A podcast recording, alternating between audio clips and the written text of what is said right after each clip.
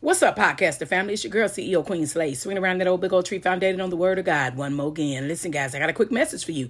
It amazes me how many people are walking around in 2023, and you guys are modern day Ananias and Sapphira. Shots have been fired. I need everybody to breathe. So, with that being said, in the book of Acts, verse 5, and quoting, My father always had a message for this world, for all of those crooks and thieves in the word of God, so you think, and you're stealing from my father on high. See, baby, my father has his hands on this world, whether you believe that or not, and my father sees everybody. He searches the hearts daily. So he knows who's in ministries that uses his name for clout and using his name to get clickbait and using his name to get the fame and using his name to get the funds and using his name to get the goods. Baby, my father sees each of you. But I have a message for you from the Holy Spirit of my father in case that you don't know your word of God. Possibly you don't, but you're using the word of God to get the fund. Isn't that amazing?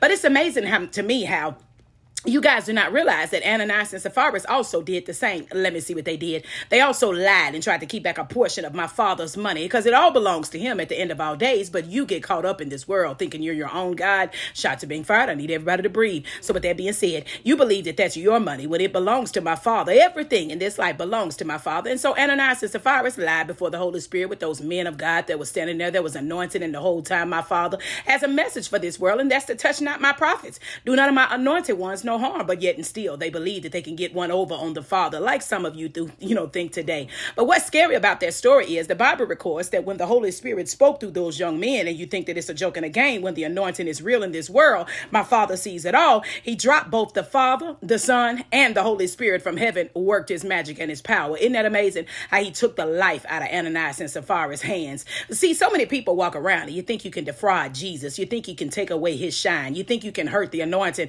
But my Father knows who you crooks are. So for all of you that are stealing right now with the church funds, thinking it's funny, getting your Maserati, thinking it's funny, calling your lady the first lady, thinking it's funny, taking your shoes and putting them on your feet. You got the joints and she got the brand new shoes and this and that. Listen, guys, my father sees you all. If you're not using that money for the kingdom of my father, you're going to be destroyed by the kingdom of my father. I said what I said on this internet. Who's supposed to check the charger? Let me step back and wait.